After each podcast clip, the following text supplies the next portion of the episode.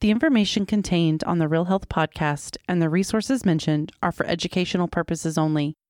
They are not intended as and shall not be understood or construed as medical or health advice. The information contained on this podcast is not a substitute for medical or health advice from a professional who is aware of the facts and circumstances of your individual situation. Information provided by hosts and guests on the Real Health podcast or the use of any products or services mentioned does not create a practitioner patient relationship between you and any persons affiliated with this podcast. This is the Real Health Podcast brought to you by Riordan Clinic. Our mission is to bring you the latest information and top experts in functional and integrative medicine to help you make informed decisions on your path to real health.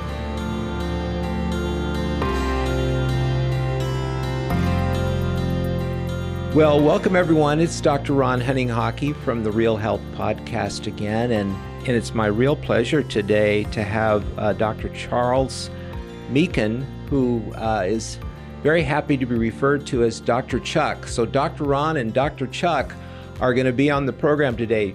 Dr. Chuck, thanks so much for coming on and speaking with us today. I'm honored to be here, and um, thanks to Amber for getting this set up pretty quickly, and my partner Addie from Heal Navigators. Uh, we worked with Heal Navigators for sort of finding this and this time slot, and uh, I'm honored to be here. Well, you know, this program is about real health, and you have, uh, in your background, you've been in in oncology. You've uh, you're you're a metabolic coach. Um, this concept of metabolic health seems to be at the core of what you do at this point in your career. What is that and how did how did you arrive at this point? So like all of us in our career, you know, the, the first the path isn't that clear. Um, as a as a kid, I was always interested in mind mind versus body and and studied the martial arts and studied Eastern religions and Eastern philosophies, you know, through high school and college. Ultimately, went to med school, was very charged to help out in the caring profession, and therefore chose oncology because I thought that best studied the, the relationship of the, the body, the mind, and the spirit in a difficult situation. Um, I worked in in a way where I always tried to bring the the easiest, you know, most available you know therapies to people using the best of standard of care. I was in a big group with you know with some of the best and the brightest. And secondly, but also the the lifestyle issues that I felt that were just so important. You know, it, it just it never made sense to me to see a patient that had terrible lifestyle issues. You know, sleep, diet, exercise, you know, emotions, you know, then I call um, mission alignment, sort of a purpose in life. Yet we are only dealing with sort of uh, the details of some sort of chemotherapy or radiation treatment. And so, as that wound through, I ultimately launched into sort of this second career, working, focusing on mainly metabolic issues, using repurposed drugs to enhance the outcome with cancer care and also to prevent chronic disease metabolic care would be described as sort of you know how to best improve or optimize the internal utilization of our nutrient energy oxygen substrates to have efficient metabolism and therefore help our body to work most efficiently. And sort of like in the work you do this involves a lot of micronutrients a lot of uh, lifestyle modifications. And I try to bring a platform to people that they can study that rather quickly in a virtual format at low cost, and then have options to sort of modify, you know, hitting the big priorities first as they sort of go through their health path, generally with cancer, but sometimes with other things. Yeah, the the whole cancer paradigm has been so tumor centric, like focusing on the cancer as the tumor without really looking at how that person's metabolic health or lack of it set the stage for that tumor to find a place to grow. In other words, if a person has a weak immune system, or if they are inflamed, or if their blood sugar is way out of whack, that's setting uh, a ground stage, a, a terrain stage that allows for cancer cells to to grow and to thrive. So without dealing with the metabolic part of the human being, uh, the the outcome uh, is not going to be as good in cancer care. At least that's been my experience. Exactly, exactly. I always say that you know we need to kind of put out the fire, but also correct the terrain. And um, you know, everybody in the cancer world has read the you know the the hallmarks of cancer by um, by Hanahan and Weinstein. Right. And in 2019, they added two more hallmarks that are more metabolic in their their mindset. So there's sort of this debate, and and my partner at Meakin Metabolic Care, Travis Christofferson, he's an author and wrote the book. I love his book. I love his book. He's he's yeah, a great author. Yeah, he, he's a wonderful writer. He can take complex things and simplify them. And so he was able to communicate the message that you know we're missing something here you know, there's the somatic mutation theory of cancer, where you look at a gene mutation, and then you, once again, as you said so well, look at just the tumor, and you pound away at, you know, maybe mutations or, you know, you know, over proliferation flaws in a certain genome. Uh, and, and many of those mutations are downstream mutations from lack of regulation, whereas Travis and many others have sort of targeted more let's look at the metabolic theory. The somatic, uh, somatic mutation theory is not unimportant, but the metabolic theory is is also important, and that involves, you know, once again, the environment of the body, how metabolism works, and how to optimize that to kind of get the immune system and the the drivers of proliferation back into control. And um, so that's sort of what we do to um, to help people improve the outcome or optimize the outcome with their cancer therapies. And um, we have a virtual platform. I cover 45 states, keeping up with those licenses. I know Riordan Clinic covers 50 states and 50 countries, but uh, I got my 45 licenses, and we have pharmacies that cover all the US. And then for outside the US, I just do sort of coaching calls more more than MD calls. We've uh, been fascinated with how many cancer patients, when you s- start digging down into the, the uh, causes of their cancer, there's oftentimes a traumatic event or a series of traumas mm-hmm. that were uh, kind of an initiating didn't didn't necessarily start the cancer, but it had a kind of domino effect on their whole metabolism and it, mm-hmm. to me, uh, what's interesting about that is that we're now finding out that the brain is very susceptible to traumas, not just concussions, but life traumas and uh, stress and those kinds of things. And so it's interesting to see how the mind body connection is now starting to be understood as a, a legitimate scientific area of exploration to where we need to help our patients understand themselves and to take action in the direction of healing some of these traumas and uh, helping their brain body connection to work better together. So, and that does involve a lot of coaching and and uh, one-on-one therapy. So, do you get into that much these days? Yeah, I, I do. Thank you, Dr. Ron. Um, you know, on our onboarding form, uh, and I'm trying to walk the rope between making it you know, easy and available, cheap, people pay out of pocket, and, and but also high touch, high effective. Uh, people do an onboarding form, and I we ask about their stress in their life. We ask about their social engagement. We ask about their mission alignment, and mission alignment is sort of your the term that describes or what you do every day.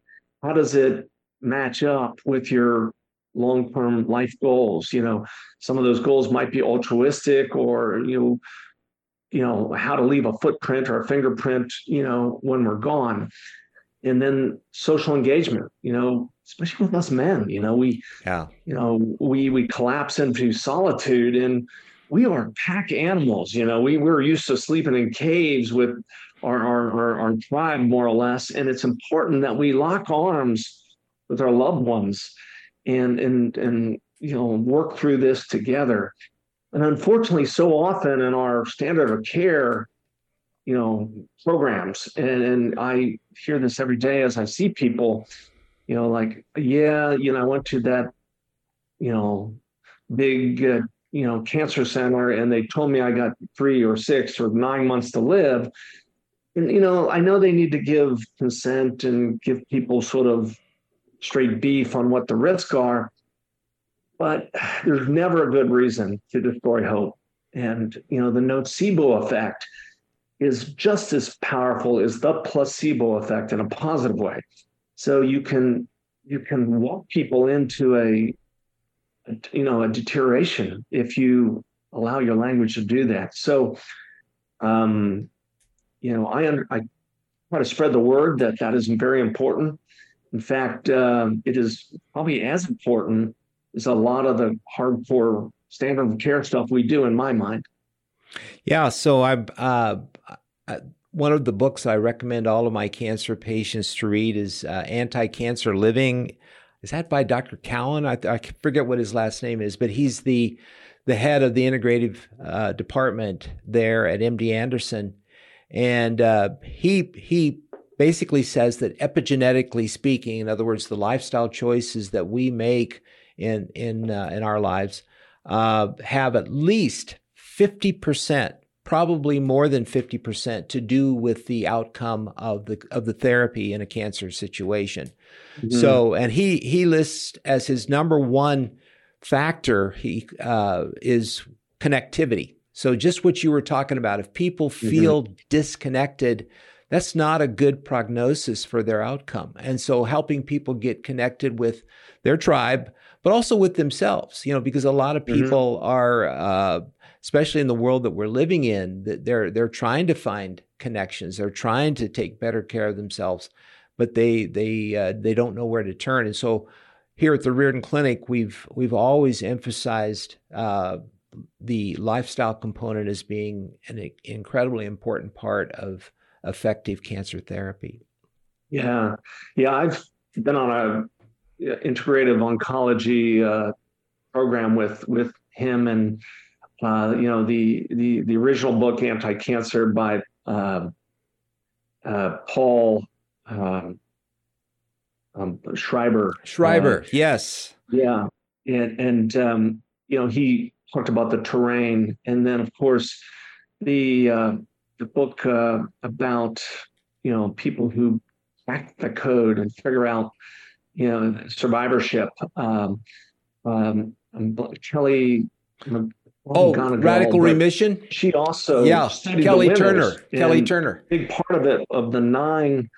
I think there was nine key features with all these people who had surprising survival from difficult situations, and five of the nine were emotional, spiritual. Yes. So it goes to show you the importance of that. I always ask patients, well, you know, why why do you want to fight this cancer? And a lot of times, you know, it comes out like, well, gee, of course, you know, I, I don't want to die or I don't want to be in pain or I don't want to leave my wife and leave my husband. And then I said, well, why do you not want to leave them? You know, it's peeling back the onion. Mm-hmm. And, and ultimately, they get to the core and they figure out why they want to be here. And that's where I get them to try to focus. I said, you need to put that on your mirror. And whether it's, you know, teaching your grandchildren, you know, lessons in courage or whatever that is you know put that on your mirror and then look at that every day. And then the hard things of being a cancer patient or a chronic disease patient become easy. You know you can run through a gauntlet if you have a good purpose in mind. And um, and so that sort of lights the fire frequently. Then you talk about social engagement you talk about um, you know the importance of a spiritual connection you talk about uh, as you well know, about um, you know you can't do this alone, except except uh, you know help, but also encourage people to start even in the difficult woes of dealing with something difficult, you want to reach out and help other people. And that's going to be, that's going to immediately cast you as someone that's going to do better no matter what you're in. Uh, I always go back to the book by Luis Gonzalez, Deep Survival. And the mm. biggest predictor of getting through a shipwreck or a plane wreck or a flood was if someone had to help like an older person, a child, somebody was injured, would almost guarantee their success. And uh, they kind of get out of themselves and, and reach deep. And um, so, yeah, we try to emphasize those things. We also look at more mechanical things like what your HOMA-IR is or your insulin resistance driver. You know, cancer cells have IGF and insulin receptors on them, and we want to dial that down through diet, exercise, repurposed drugs, intermittent fasting, those tools. We look at high sensitive CRP. We have a battery of 12 simple lab that are relatively cheap to get, you know, we get them at Quest through sort of a they pay us and then we extend the discount significantly to them. And it looks at some of the core things, not as in depth as I'm sure you do with your your micronutrient levels and vitamin levels and food sensitivity stuff. We we do that if we need to, but we get the core stuff, you know, like a basic methylation screen, homocysteine, thyroid screen, magnesium, LDH, um, uric acid to look at like fructose metabolism and things like that, all the basic chemistries. And then that goes into a calculator called the MOP calculator, Metabolic Optimization Protocol Calculator. And that creates a score. We also do a PhenoAge, you know, the, the age clock devised by Morgan Levine. And we put those in, and it's an open domain tool. I just released, I think in 2021, maybe and we calculate their biologic age to compare with their chronologic age or real birthday age. And that gives us another metric to follow. And then we suggest kind of the five biggest variances. And it might be three of them are, you know, non-laboratory driven. They're more like you need to set up play dates with your buddies, you know, or you need to, uh, you know, start the day with you got to get rid of the trash. You got to rehydrate in a vigorous way in the morning, where it might be um, you need to really step up with resistance training. And everybody we see and send pharmaceuticals to or supplements to, we send a, a really durable stretchy band that I give them like a six basic, you know, around the body, the six biggies, you know, bicep, tricep, chest, back, you know, squat, deadlift. Uh, so they hit those muscles in a gentle way and work up uh, three times a week. You know, we, as you know, the work on muscle maintenance is amazing. Incredibly you know, important to impact all chronic disease, dementia. You know, the myokines, the cell signaling that come from that are very powerful, and it's so frequently undone and overlooked. There's a lot more to this conversation, and it's coming up right after a quick break. Today's episode of the Real Health Podcast is brought to you by the Riordan Clinic Nutrient Store. The Nutrient Store is your resource for the highest quality nutritional supplements.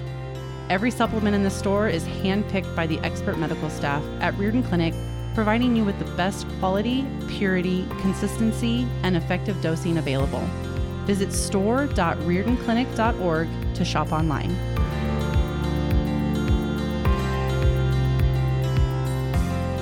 We uh, one of the one of my favorite tests to do, just to narrow down to one test, is a fasting insulin. I've been reading uh, Ben Bikman's, you know, Why We Get Sick uh, book, and and if people would just do that test and let that be a kind of wake up call, it can be a big pat on the back if you're less than four or five on your fasting insulin, you're doing a great job. But if it's starting to climb up, you're in danger territory. And so this is where I try to invoke uh, Dr. Riordan's great term, uh, co learning, where I, I want to get into a relationship with the patient where we can learn more about what is it that's unique in your life that allows you to make better choices in favor of better health. I mean, certainly we everything in life is a choice, but how do we know when we're moving in the right direction? And so this is where in functional medicine, by measuring things, it gives you uh, standards that you can then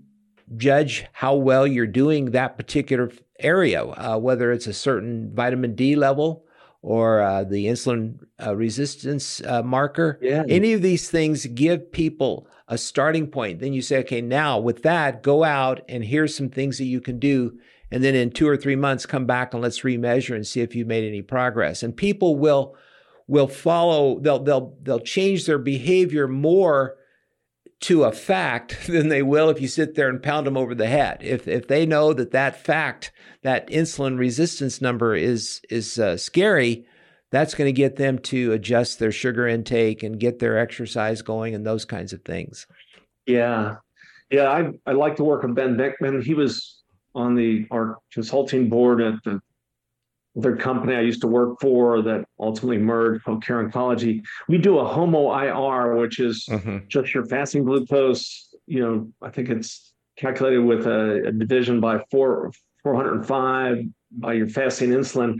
And you know, the data on that is very powerful. I mean, you will see insulin resistance five to 15 years before your hemoglobin A1C plops.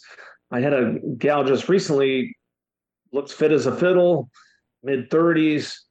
She had a fasting insulin of like mid 80s, but she had a, excuse me, a fasting glucose in the mid 80s, but she needed uh, an insulin level of, I think it was 12, keep it there. So, you know, she's working too hard to keep that insulin down and she's on the path. She's going to correct, of course, but uh, you can look under the hood pretty easily without spending a lot of money. And we all know that cancer cells, you know, have IGF and insulin receptors on them. Uh, insulin tells the body to do three things. One is tell cells to multiply because we, we're in the fed state. We got we got food around or substrate around, and you don't want your cancer cells seeing that all day long.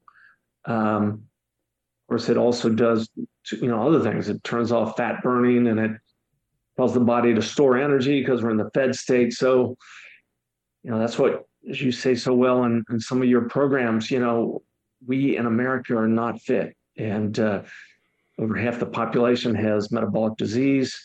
And it's because of the cycling we see all day long of our insulin, insulin growth factor, and, you know, you know, in the change in our lifestyles. So I I'm hoping that we're we're gradually spreading the word. I'm I see windows and opportunities that make me, you know, make me excited. You know, we on some of these integrative oncology uh, working group talks, we have people like some of the teams from MD Anderson, Sloan Kettering, recent talk by the breast expert at Sloan Kettering. And what I used to notice was, you know, we treat women with breast cancer, and virtually good many of them, at least where I was in North Carolina, would become metabolically unfit after treatment. You know, they would gain a lot of weight, they became inactive, uh, they had itises all over the body, you know it. And uh, I said, what are we doing? Of course, you know, often people with Decadron as an anti-nausea agent were giving them stuff that makes their joints sore and, and disrupts their sleep. And now they've shown that at Sloan Kettering, where they have the resources, that you know those women that became insulin resistant or insulin partially insulin resistance through tra- treatment have a much higher rate of recurrence. And um, that doesn't surprise any of us i'm sure but uh, now they're looking at ways to sort of best manage this up front well, like the stuff you and i do every day i believe yeah. to prevent that uh, while still people get standard of care. So I, I, see the, you know, some of the conversation, you know, slowly come on our way. And it's ha- it's happening in several different fields, like even in mental health. A lot of people who get the various medications for schizophrenia or for depression or for bipolar, the medicines themselves are setting them up to be metabolically disabled. So, so we're having to rethink how do we deal with these chronic illnesses besides just using pharmacology or or uh, chemotherapy. Not to say that these shouldn't be used, but they, I think there's an integrative role for the metabolic syndrome to be uh, a kind of uh, foundation on which we can help people make overall better choices and thereby reduce their risks for this whole plethora, you know, Alzheimer's, uh, the, the mental health diseases, the uh, the autoimmune diseases, it just the list goes on and on. Yeah. They're all related to the metabolic syndrome. Bingo. And you know, I, I wish I could pull the author out of my but one of the original studies took place in England where they simply gave one half of like a giant prison population a daily multiple vitamin and the other half they gave placebo. And what they saw was the group that got the daily multiple vitamin, which most of us wouldn't think would be that impactful, they had a, a great reduction in their, you know, in their violent behavior, in their misbehavior, and you know, getting further lockups. They had a much much improvement in their overall behavior. And then I go to the work of uh, I think it was Dr. William Walsh with the book Nutrient Power. He as an engineer and worked at a local hospital in Chicago and started seeing these patterns and just had this lifelong learning mindset. Started studying people's diets and their nutrients levels. He found that when he replaced those, many of these people normalized. So my mantra is, you know, don't really make the diagnosis of a mental health condition until you optimize people's right. nutrition health, metabolic health, remove some of the stressors, because I think all of us could be mentally unstable with you name it if we were put in the right circumstances of stress, poor diet, you know, circadian rhythm disruption.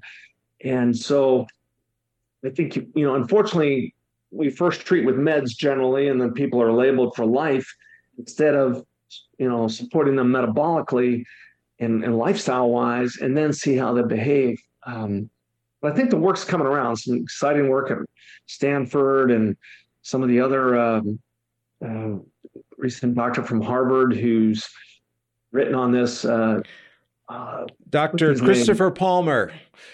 Palmer, yes. Yeah, um, I just finished his book on brain energy, and it's yeah. all about their that what we you know this this psychiatry has missed out on a fundamental foundation of mental illness, namely dysmetabolic syndrome. That you could just call it mm. that.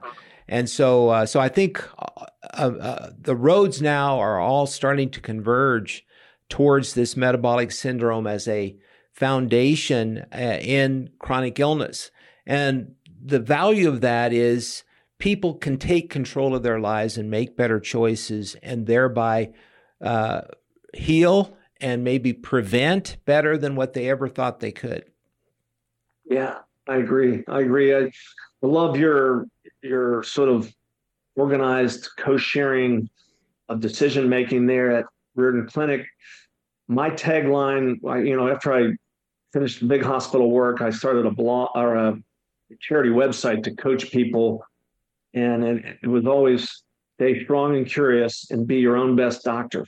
There you go. And that sort of turns back the responsibility show up and follow through if you really want to tackle this. Yeah. And uh, it's a little scary for some, but most people would rather have some, you know, some toggle switch of control exactly. themselves.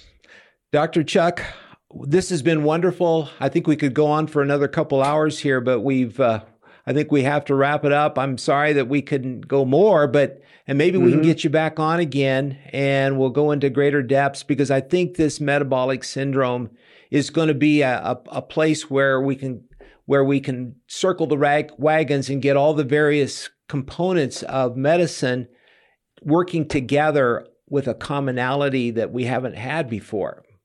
Yeah.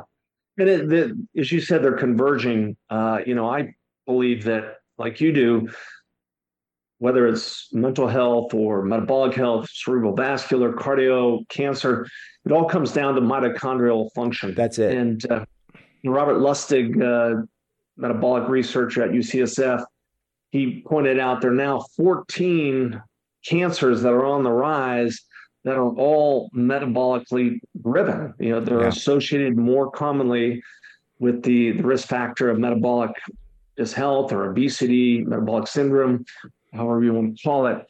And so, you know, that's our call to arms to really make that make people aware of that. And uh, good news is you got easy tools to fix it.